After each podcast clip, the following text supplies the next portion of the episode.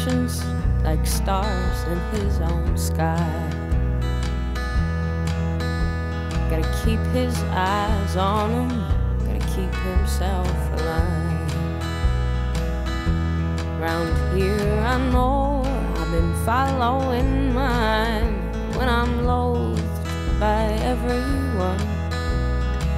Cause my hometown ain't where I'm really from. I was born there and raised there, and I stayed there for my whole youth.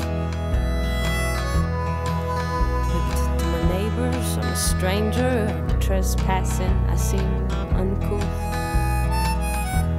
And I myself never feel quite right around people I've known my whole life. Cause my hometown ain't where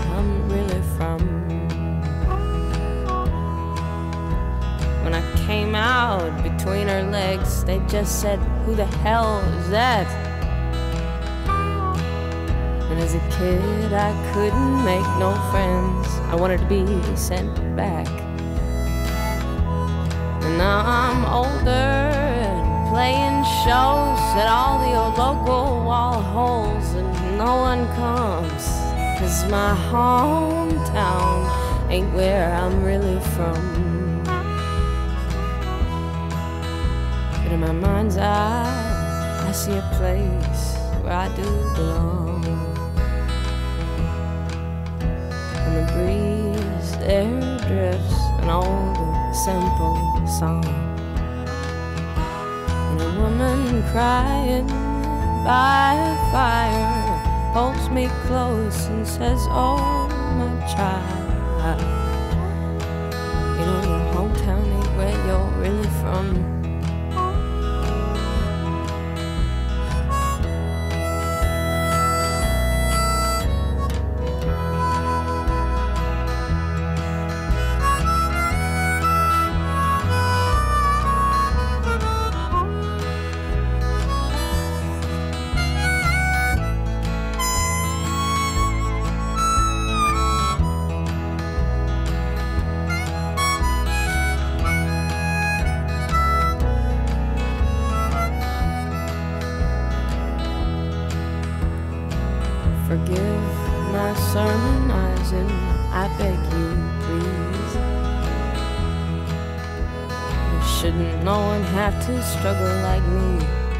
Mysteries? Cause I seen that through the walls of time come long vines going toward the sun. Well, my hometown ain't where I'm really from.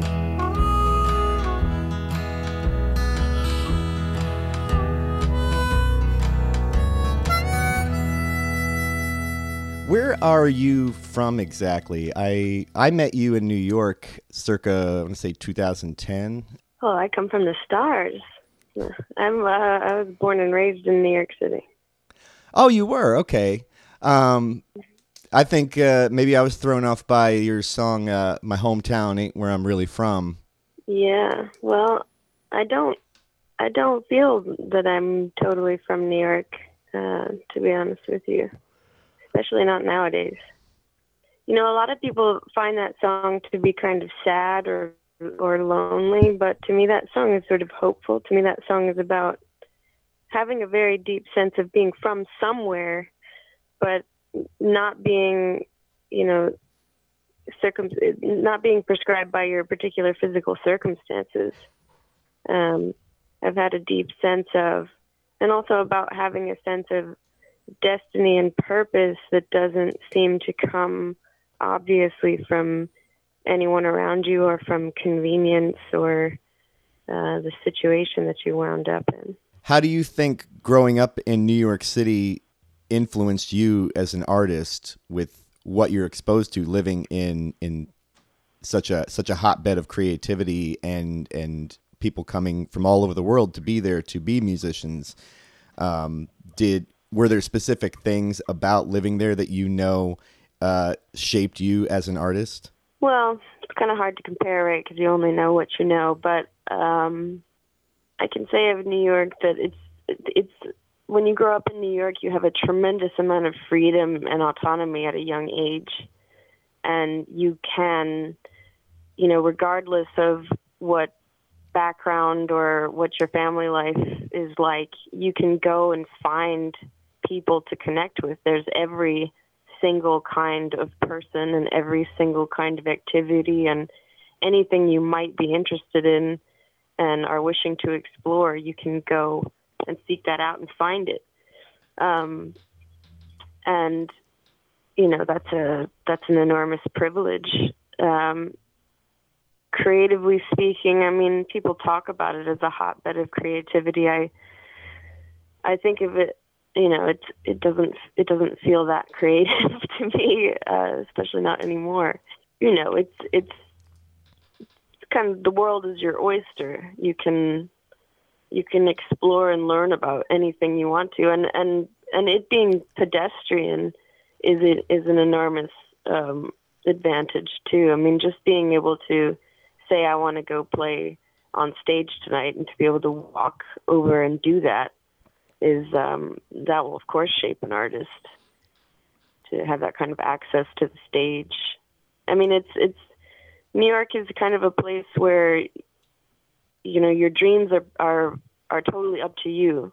You have you have the means to go out and build whatever you want because there's the there's an audience there, there's venues there, there's anything you could want to study there, any teacher you might want to find is there. So you have a tremendous amount of freedom and and with that responsibility. You know, there's no excuse. In New York. It's all possible if you can just believe in yourself enough.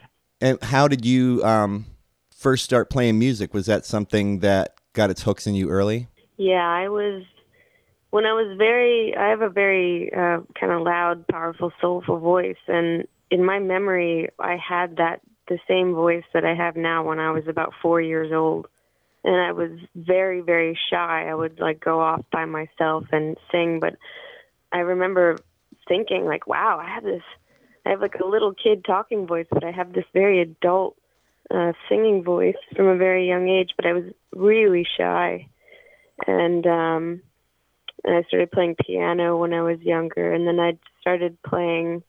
I had bands in high school, and I was in, you know, choruses and things like that all through my childhood, and then I started playing out by myself when I was about 20. Now, you said you started playing piano. Did you have lessons? Mhm. Yeah, I had lessons when I was a little kid. Did you like them?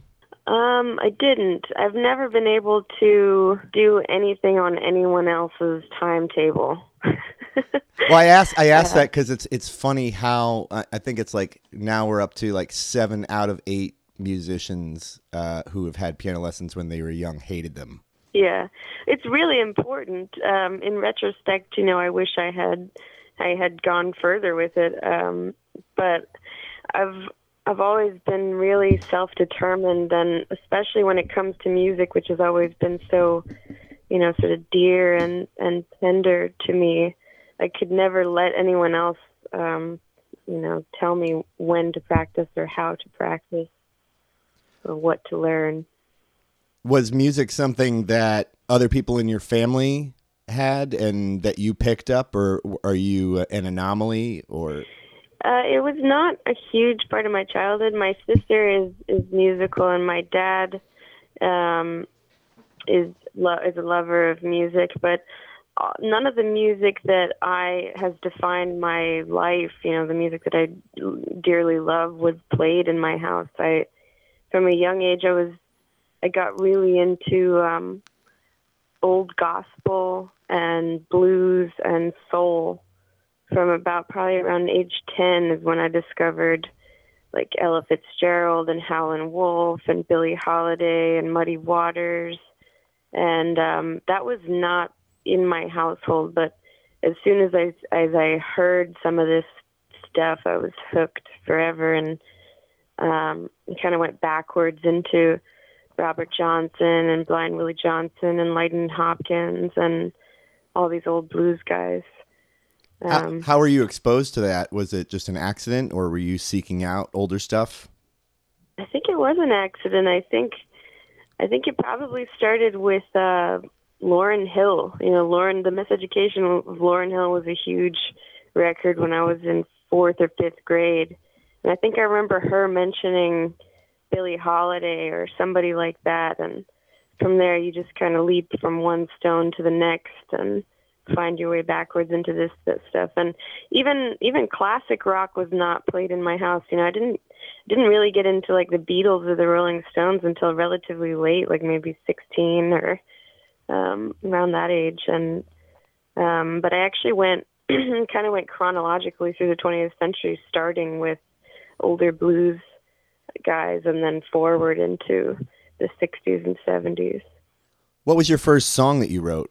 my first song that I wrote, well, I wrote a lot of uh, kind of moody uh, preteen ballads when I was uh, in middle school. You know, kind of like angry at my boyfriend kind of songs on on piano.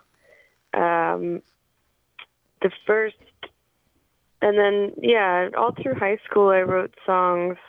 I got when I got into Bob Dylan that was kind of it. Then I was a songwriter, you know. As soon as I heard Bob Dylan, then I started going to Greenwich Village, and um, that that I think I got much more serious as a songwriter as soon as I was exposed to that. What was uh, the first uh, open mic you went to in New York? I think I first saw you at Penny, like I said, Penny's open mic. I think I started going to the sidewalk when I was still in high school because we were allowed to be under 21 in there. Um, I used to go, I used to paint my face in kind of like uh, tribal, kind of terrifying face masks and get up and and sing at open mics at the sidewalk. Um, and then I started going to, yeah, later on, yeah, around 2010, I started going to Penny's and I'm curious how the New York scene is doing in your eyes, and, and how how has it served you, and how has it not served you being there? Well, I, I actually just moved back to New York. I spent two years down south, um, partially in North Carolina and partially in Georgia, and I found that those music scenes were a lot friendlier to me than New York. I mean, the problem with New York is that there's just so many shows and so many artists, so you're sort of pulling teeth to get people to come see you. Sometimes they're like, "Oh, another show," and uh, and then the the the the vibe of this city and the the grind and the hamster wheel that everyone is on makes your audience kind of um, a little more blasé, a little more jaded. Whereas down south, there's this really jovial, kind of joyous feeling like, yeah, let's have barbecue and get rowdy and and scream at her while she's on stage, and it's just sort of looser. Um, but as I said before, like the nobody can deny the opportunity of New York. If you want to play a show, you go out and you book a show, and you can you can kind of make it happen, make whatever happen happen. Um, and there's not. I consider what I do outlaw country, rock and roll with a undercurrent of gospel, and that's not exactly, you know, a dominant genre in New York City. Uh, it's definitely. I was at South by Southwest recently. That was my first time in Austin, Texas, and I could, you know, definitely see that I had a a, a prefab niche, you know, like a scene that was already built there that does not exist in New York. But yet here I am still in New York anyway. It has a way of getting its claws in you and not letting you go.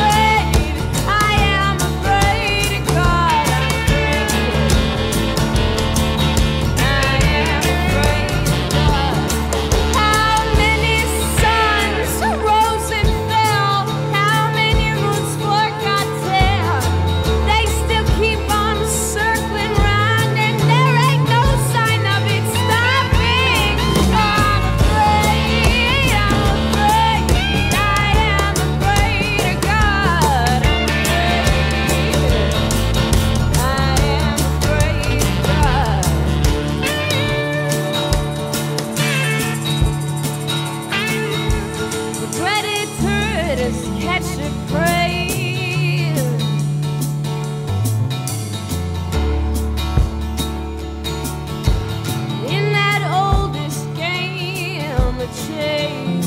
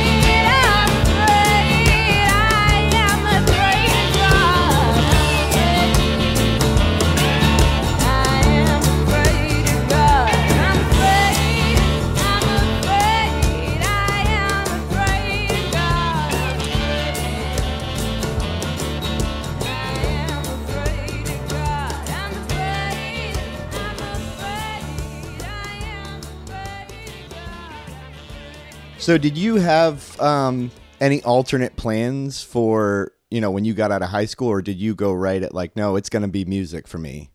No, yeah, I was I was doomed from the start to be a musician.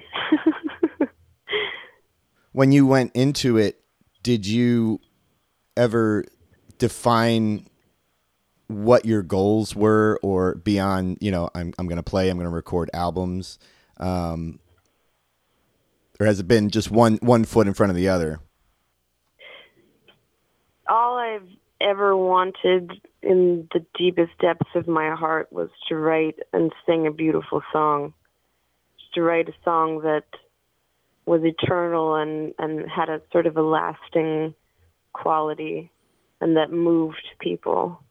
And if if if I could ever write, you know, one song or one record that was just stunningly beautiful, that's all that I have ever really wanted.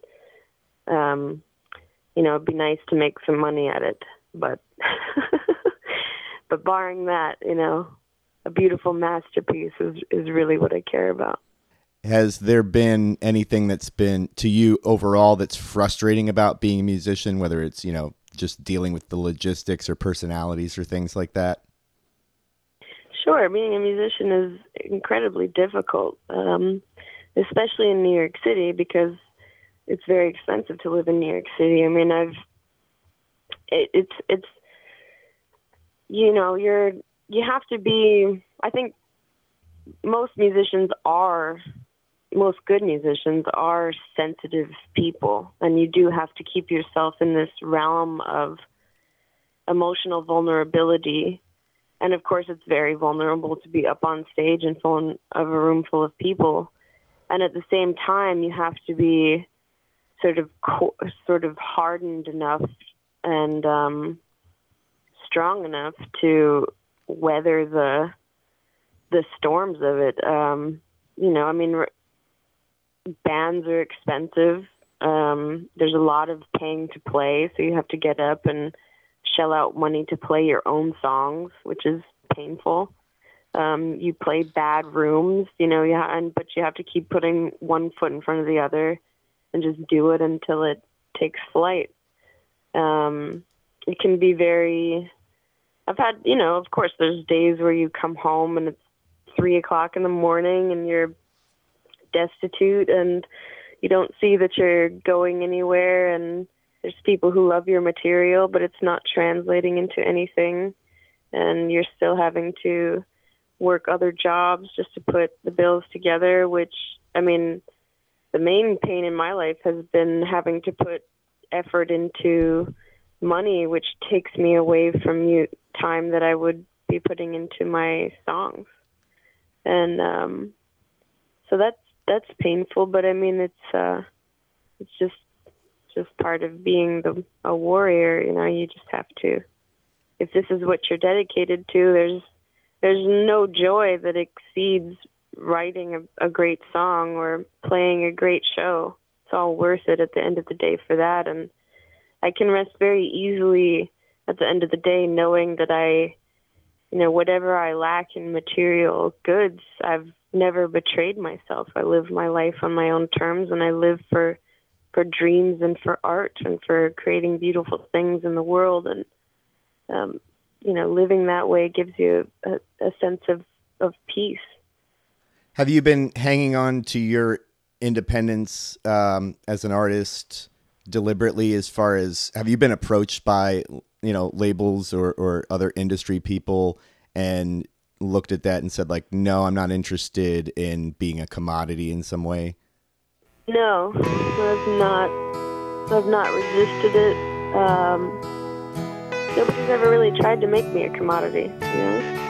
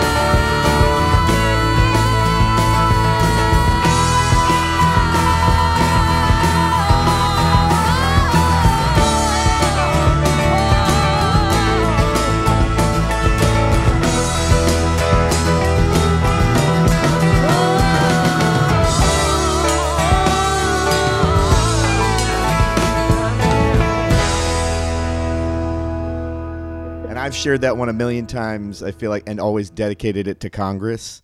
But I'm, I'm curious where, uh, what's the story of that song?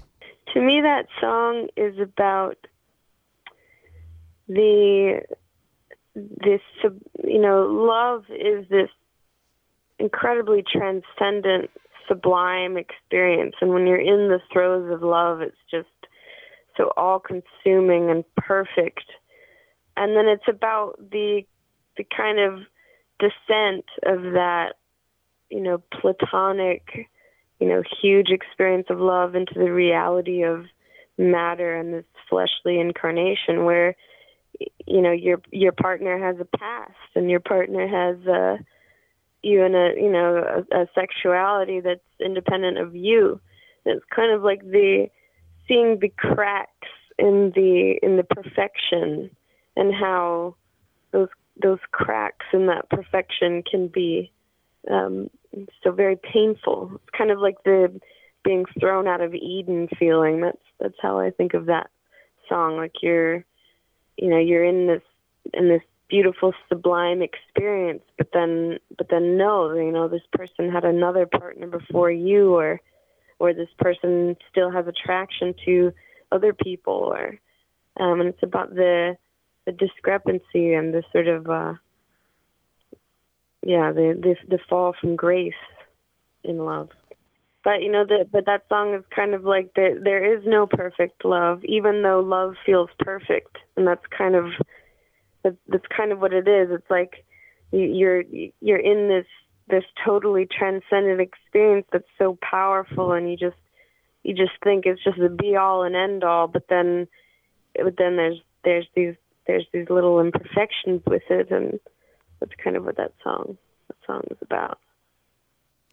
And it, it's kind of I mean, of course, it's humorous and it's comical, but we all have the experience of like there's no there's no rational justification for being jealous of your your partner's ex-boyfriend or ex-girlfriend if they're in the past and yet all of us find ourselves with these really childish emotions in love. And that's it's also what it's about that childishness of this very adult experience of love and how it can it can just make you stupid. It can just make you you know fixate on these things that don't matter a kind of stupidity of love.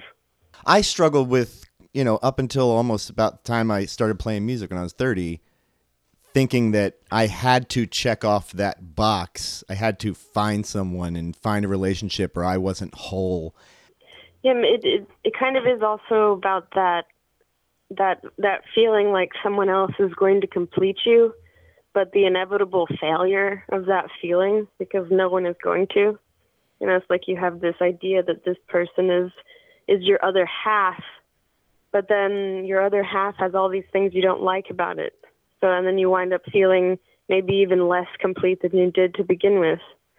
And it is about that uh that that back and forth where I mean really what you ultimately need is to have autonomy and love within yourself and then and and then you have acceptance for all the flaws in your partner, all the things that you would you'd rather were not so.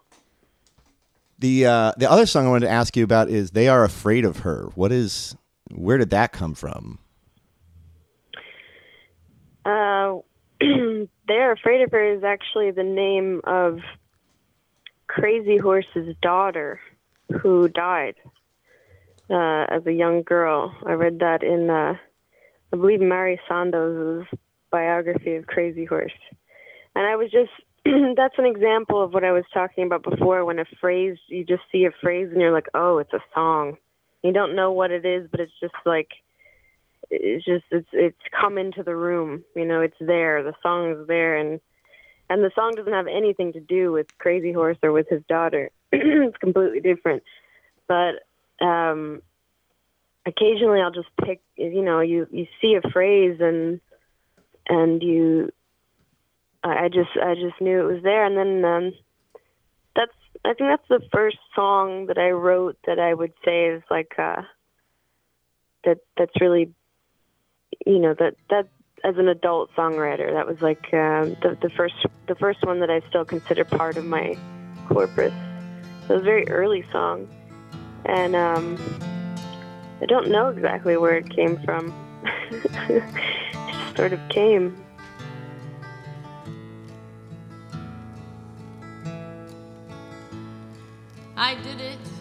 So the women might sleep alone again. I did it so the orphans would stop whining. I did it so the crops might grow again. I did it because it seemed like good timing. I did it even though everybody knows it's wrong. I did it and now my soul is stained. I did it alone and I took on all the blame. And the whole town thanked me when it was done. They are afraid of her. They are afraid of her. They are afraid of her. Even cowards are right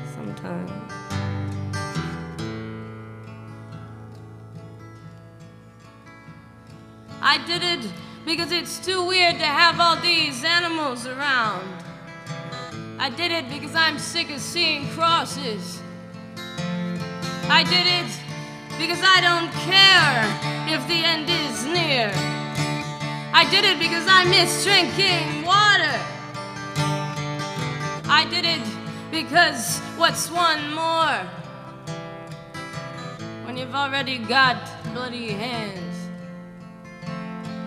I did it because there are certain laws in this world that most people do not understand.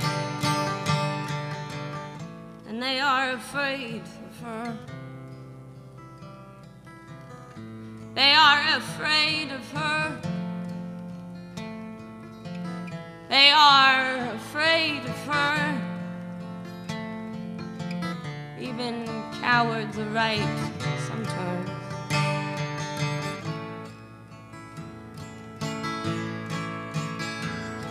I did it, and now some are saying they were with me the hour it was done.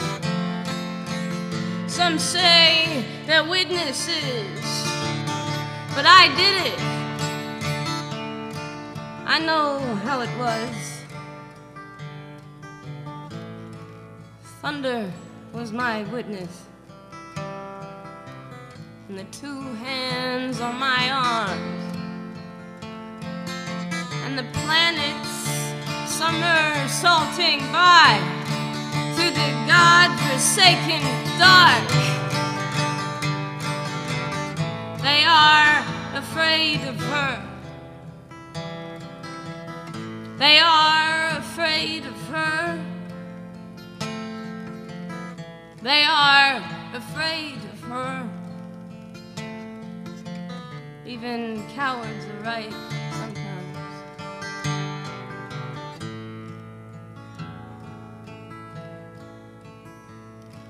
I did it to save all the people who have put me in their jails.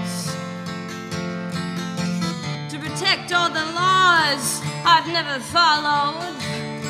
And to spare all the people I hate.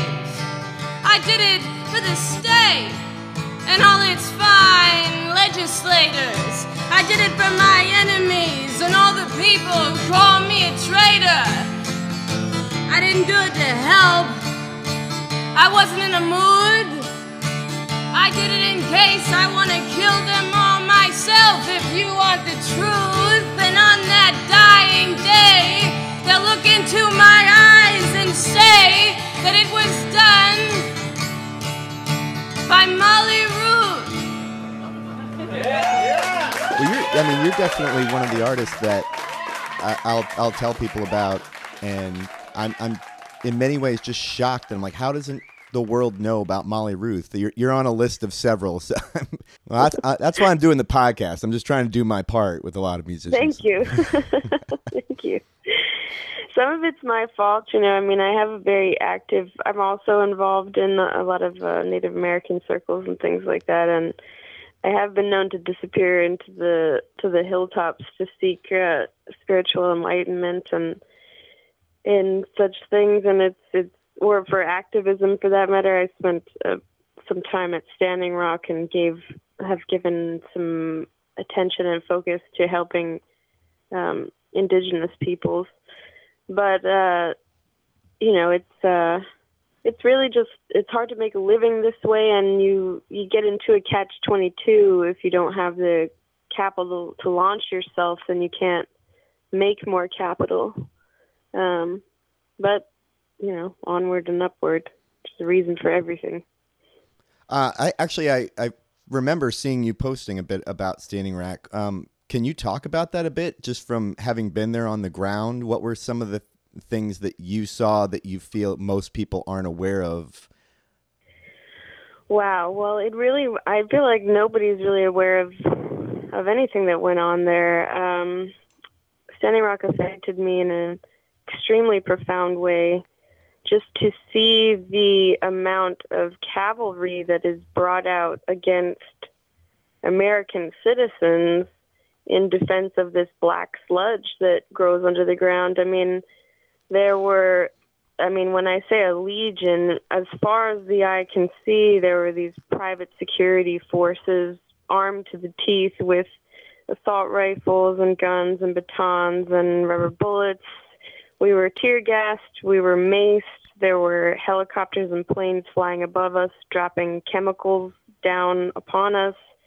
There were dogs. There were water cannons. There were drones that were um, like erasing. If they went over you, they'd erase the contents of your cell phone. They were really seriously suppressing, um, you know, cell connections and things like that, so that the story could not get out. Uh, there were infiltrators. Uh, it was just amazing to see with my very own two eyes that this army would be brought out against Native people and their allies uh, simply for protecting their water supply. Um, and that story, you know, it was, it was told a little bit, but it was very largely suppressed. I mean, when I got back uh, after the camp had fallen, it was it was really a shock to see that you know we had all been living inside this war zone, this very epic war zone, and when I got back out to the other side, it was like nobody knew that it was really happening, um, which is not surprising given that it was, you know, it's native people and native issues have been suppressed as long as we've been on this continent because, you know, the government doesn't want you to know how badly we're treating them. I mean, that's and that I, I was following that closely, and, and yeah, I read articles that talked about the the level of of the sophisticated means of controlling and, and attacking protesters, yeah, with the drones and, and manipulating phone data and things like that. That's all the, the bitter and the ugly of Standing Rock. Was was there any beauty though that you saw there, um, and in in the connections and the people coming together like that that was also you would highlight or, or that stands out for you? Oh, absolutely. I mean, it was it was magnificent. Um, it was a little it was it was unlike anything I've ever seen. You know, when I went there, I was only planning to be there about a week. And when I went there, it was as though my feet were magnetized to the spot and I just said I'm not I'm not going back. This is where I'm supposed to be. It was this little it was like a fairy village of these, you know, a, a sea of teepees. Everybody living in in these teepees and these tents and it got very basic. You know, it was 20 or 30, 40 below zero with the wind chill 70 below zero. I I still don't have feeling in some of my toes that got frostbitten, and we had to. You, it was everybody taking care of one another without any kind of you know compulsion or anybody telling you that you were supposed to making sure that elderly people had water had firewood had food, everybody checking on one another, and there was an extremely prayerful, spiritual. Uh, what what what was different about that movement to me, you know, that what distinguished it from other environmental uh, activist movements was the spiritual dimension of it and the sort of metaphysical perspective, which is water is life. Water there's all beings on this planet are dependent on water. This water is this most ultimate important medicine. And this this perspective had such beautiful strength, you know, to voice this perspective up against this monster on the hillside with these tanks, literal tanks and assault rifles and you know, and and we'd be up there on the front lines, and the cops would be spraying us with tear gas and mace, and we all had pneumonia. But at the same time, we're over there saying, "Just come to our side. You know, you're welcome. We're, we're going to share our food with you. You know, because your kids need this water too, and we don't hold it against you that you're." you know that that you're so distorted and that you've that you've strayed so far from the essential values of life that you are, you know, defending this fascist regime, just come over and, and be with us. Come to our side. You're welcome to, you know, come be in our camp. Come be a part of our circle. Come live in our in our teepees with us, you know, and and be our friends. And the the the bravery and the the gentility inside that ferocious strength of native people was so profound. And um you know I'll, I'll never forget what it was like to live in a community like that where we prayed before every meal you know gave thanks or and we and we and we gave the floor to to elders to teach us you know and and it was elder women often who got to determine what happened. And it was this sort of natural deference to and respect um, a g- tremendous respect throughout that entire camp.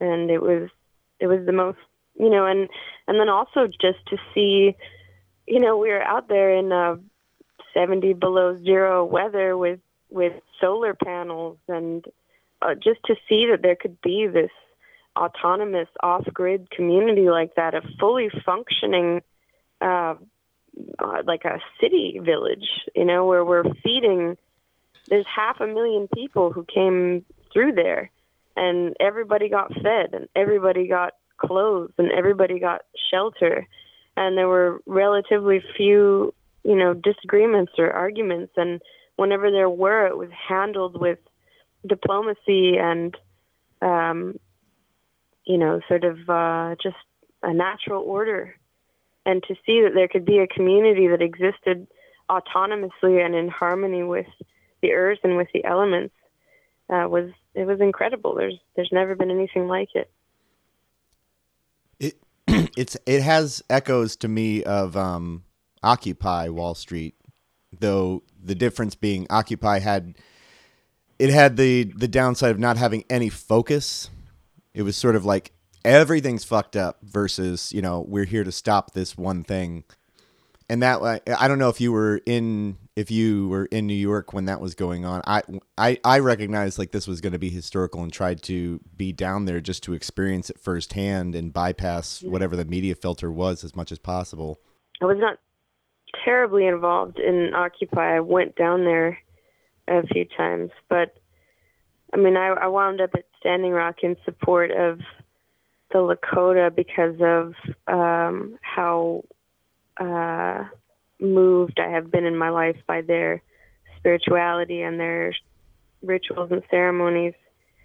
So I went out there. Um, I mean, I felt connected to them on a, a philosophical and spiritual level, and you know, I just even now, you know, I mean, there where where our camp was on on the uh, on the reservation side of the river was it was reservation land. That is to say it's guaranteed by treaty. And now if you go there there's a sign that says US property no trespassing which means that the American government is still taking land from Native Americans is still it's that land has now been conquered and their reservations are smaller and I just you know, I I don't know how many years have to go by and how much of this has to happen before, you know, we rise up as people and say we cannot treat these people this way anymore. Uh, but I went out to Standing Rock to say that, you know, hell or high water, you don't belong here. You know, we don't really belong anywhere on this continent. It's not right that that Lakota or any indigenous nation is confined to any reservation when they were nomadic people living in perfect harmony and with respect to the earth. But especially given that you know it is what it is now, how you know we can't we cannot stand by and allow more native land to be stolen. Has there been any positive like connection that you, you think at least came out of Standing Rock happening despite the fact that it was a failure.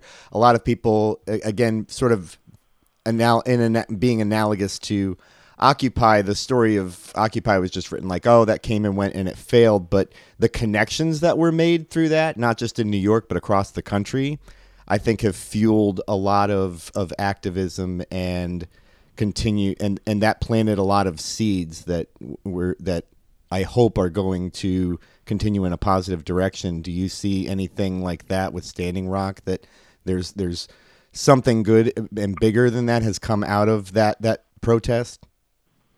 Yes, absolutely. I mean, there's, you know, I, I heard one of our elders say recently what people don't understand is at, about Standing Rock is that a whole bunch of strangers came from all over the world and became family, and uh, it's really true. I mean, there's there's connections that have been forged that have um, facilitated money going more into the reservations and taking care of firewood and water. But then there's also been um, you know, I'm I'm I don't know to what extent this was happening before, but I've seen more and more movements like uh, workshops on reservations for how to build earth ships or for how to do uh, aquaponic farming um, or or solar. You know, so there's this there's um there's more of that moving into the reservation and and there are um, again I don't I'm not trying to be arrogant. Perhaps that was happening before, and maybe I'm just seeing it now. But um, you know, and there's just I, I think it's it's raised consciousness and awareness because there are people who were not necessarily involved in um, Native American spirituality or Native American activism who are who are now aware of those issues and who are spreading it. And um, there's all kinds of family that has been made because of that and connections across the country. I mean, I run into people, into water protectors in different places that I didn't meet at the camp, but because we were both at the camp, I just instantly feel like they're my my brothers or my sisters. It just warms my heart to see them, and I would do whatever is in my power to help them, you know, whoever they are and I, I know there's there's tons of people who feel that way because of how touched they were by what they experienced there. Were you able to draw any inspiration out of that and channel it into a song? Yeah, I wrote a song called "My Blood Is Red" that is a is a is a direct outgrowth of my experience there.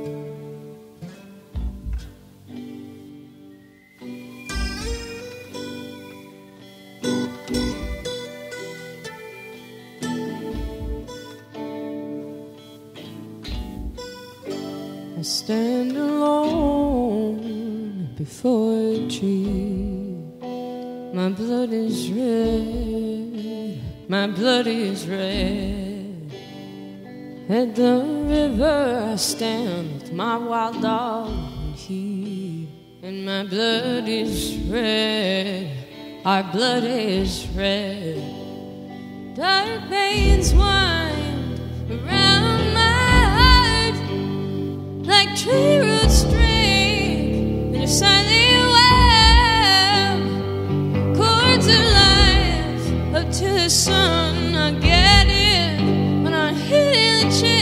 desert sand. My blood is red.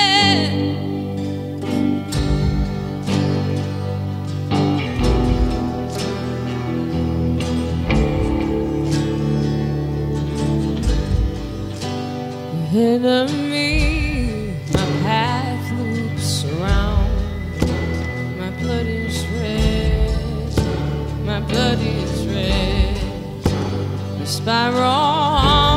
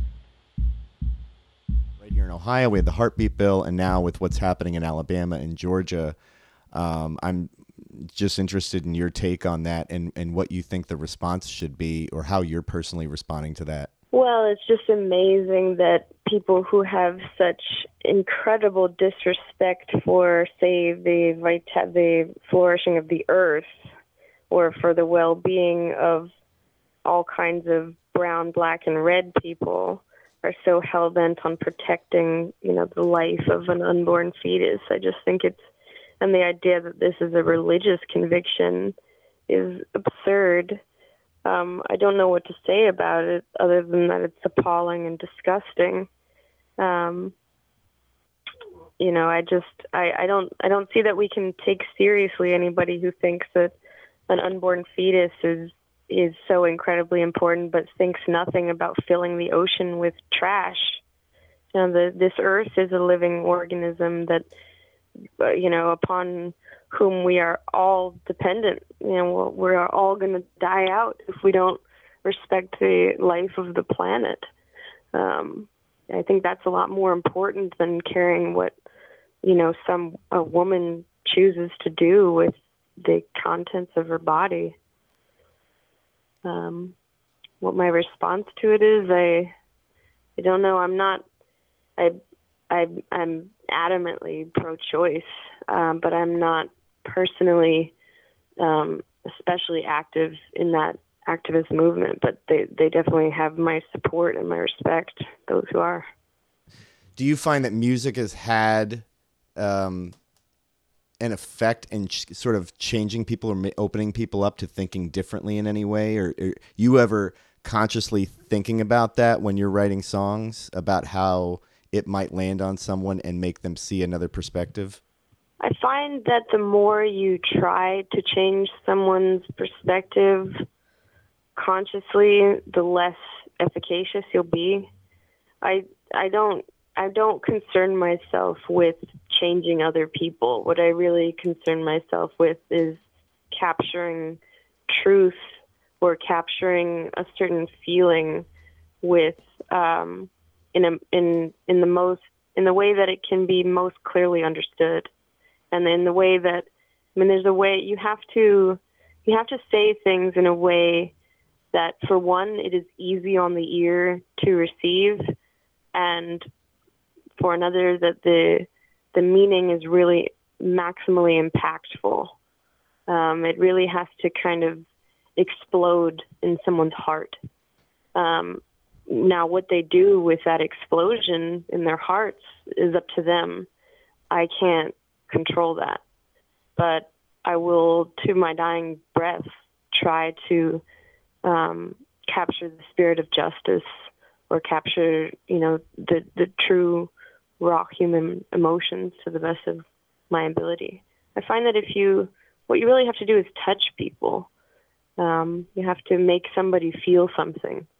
And then what happens after that doesn't have a whole lot to do with you. But if I can, if I can touch people, that's, that's, that's enough.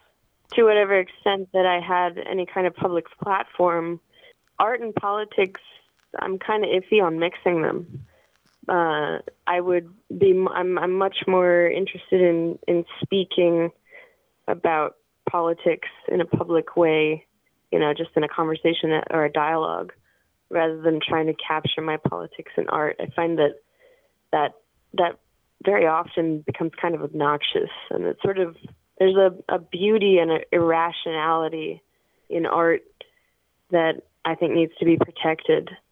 Um, but at the same time, I mean, of course, if you can capture something radical and and uh, revolutionary in a song, then that's a wonderful thing too.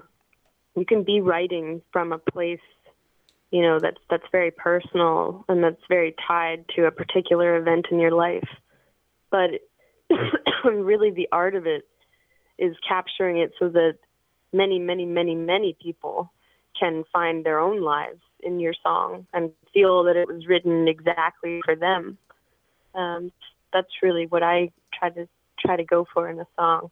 And when you can capture the emotionality of your own experience, but still have it apply to you know so many different situations, and that that's when you really have a, a real song. Do you ever? Are there any songs when that you give any sort of preface to or uh, um, talk about what the song how is or when you're you know you're switching out guitars tuning things um, you know sometimes you know i like when i'm watching uh, musicians and uh, they'll they'll tell a bit of the story or they'll mention something about a song uh, i like to go a little bit deeper and go behind the the stage banter or anything like that. Um, do you ever open that up to the audience or, or reveal that, or do you kind of just stick to the music? I don't. I mean, I I kind of struggle with my stage banter. I'm kind of a quiet person by nature, or or rather, I'm I'm just terrible at small talk. I love long, deep conversations, but but now just sort of chattering, I'm just pathetic at. I, I have I have no charisma for it. Um, but I often you know, people, the people who love my music, um, and there are some people who are really quite affected by it.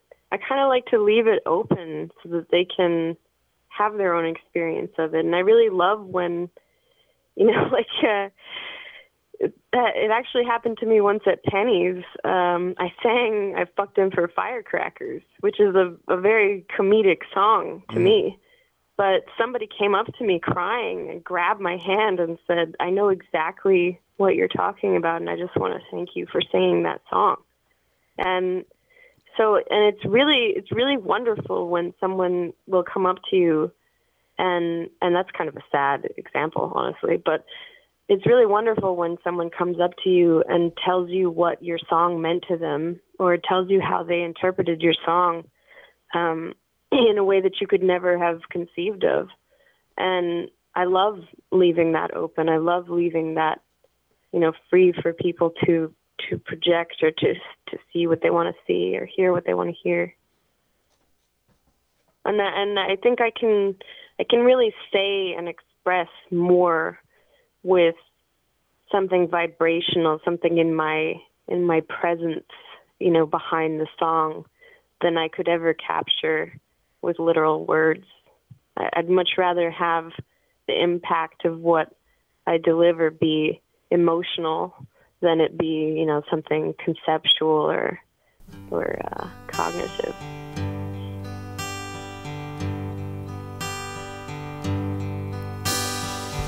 Some are born to live life underwater some are born to roam the wide desert. If you don't go around trying to silence songbirds, then don't tell me I'm wrong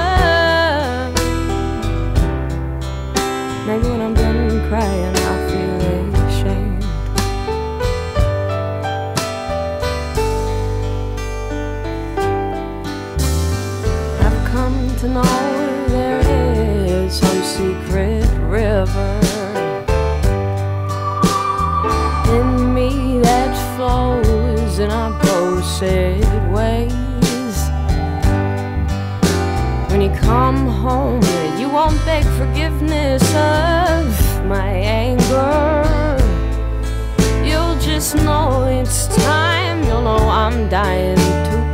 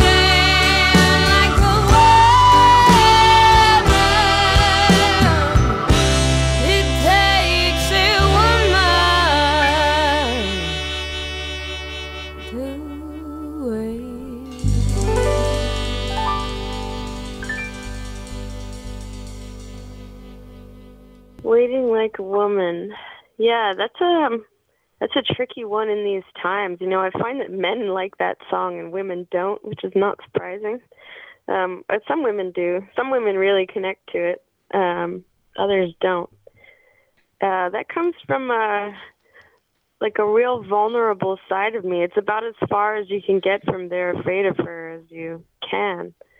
But I think that in love, everyone has that feeling of sort of being at the mercy of the other one, at at least at certain times, and that that feeling comes from. There's a lot of my songs that are about longing, and about that. It's it's not dissimilar from what we were talking about with Million Fucking Whores. That sort of that feeling of of kind of the the polarity between being one and being two. You know you're be you're you, when you're in love you become as one but then it's like you want to be all the way one but you're not. You're you're still two and you're you're still sort of you're like on your knees at the mercy of of your partner sometimes. And um feeling like uh you know the second verse is like uh I'm I'm mad and I'm furious and I'm in pain and but at the drop of the hat I'm gonna fall into bed with you anyway. And it's it, you know all of these feelings kind of coexist even though they're totally contradictory. That that that feeling that you know love doesn't make any sense and it doesn't really doesn't have to. What have you been finding is the best way for you to build your audience? What I've found more and more is that the most productive way to broaden your reach is actually to make friends with bands that are at least you know kind of in your arena arena uh, in terms of genre and then you know get on stage with them and you know get open for them or have them open for you. And um, I think I isolated a lot early on just trying to get uh, you know go person by person come to my show come to my show whereas you you need to create alliances and especially nowadays you know what I'm finding with the music industry having changed so very much um, it really is it really it's not so much about labels and it's not so much about managers or PR person. It's really about befriending bands who are on a, a circuit that you could that you could circuit. And um, I think that's a a much faster track to finding an audience. Have you been delving into what seems to be a really growing movement of uh, house concerts are becoming a really important part of, of grassroots musicians building up and, and finding a circuit of them? I have not so much. Uh, I'm aware that those things are happening, but I have not myself gotten into it yet too much. Perhaps I should. Yeah, I the that was also something that came up in the last interview is um, with Robinson Treacher. He at first was thought that that was like ah that's that's for you know something else is you know because you know he was looking for just more traditional like venues to open for but then what he found is you play those and you can really make strong intimate connections with people and yeah. and and form and, and create fans that that are a lot more invested in you yeah people do like having the the personal connection too i was just talking about this with my friend the other day how of all of all the different kinds of artists, people tend to be really sort of sentimental about musicians. And there's this almost this feeling that musicians belong to the audience. Like it's amazing how recently, for some reason, many people have approached me and said, "Hey, I have this thing, and I need you to write a song out of it. Like I have this poem, and and you need to write a song about it." not like will you write a song for me? or you know would you consider putting this into the song? But you need to do this for me. And there's this feeling that that musicians just sort of like I, I I don't it's not it's not obnoxious to me. It's kind of touching. It's like uh they feel so connected with you almost like a family member that they you know that they they just think I, I, I don't know it's this, this sort of uh that you kind of they can ask you that and that it's okay. It's, it's kind of funny that way how people really want there's something magical about a musician and people just like to be connected with it in, in whatever way it can be. So, what do you have on your horizon um, in the near future? My next show is June 1st in Marlboro, New York. It's upstate at a place called the Falcon. I'll be opening for Chris Bergson, wonderful musician. That'll be me and my. It'll be a intimate show. It'll just be me and my keyboard player, keyboard slash flute slash saxophone player. All right. Well, thanks so much, and uh, I'll be in touch. I'll tag you on all the things when the episode goes out.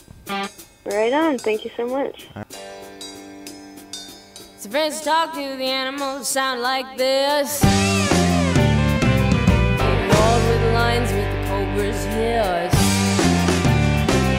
whispered with the voices, the horses and tortoise.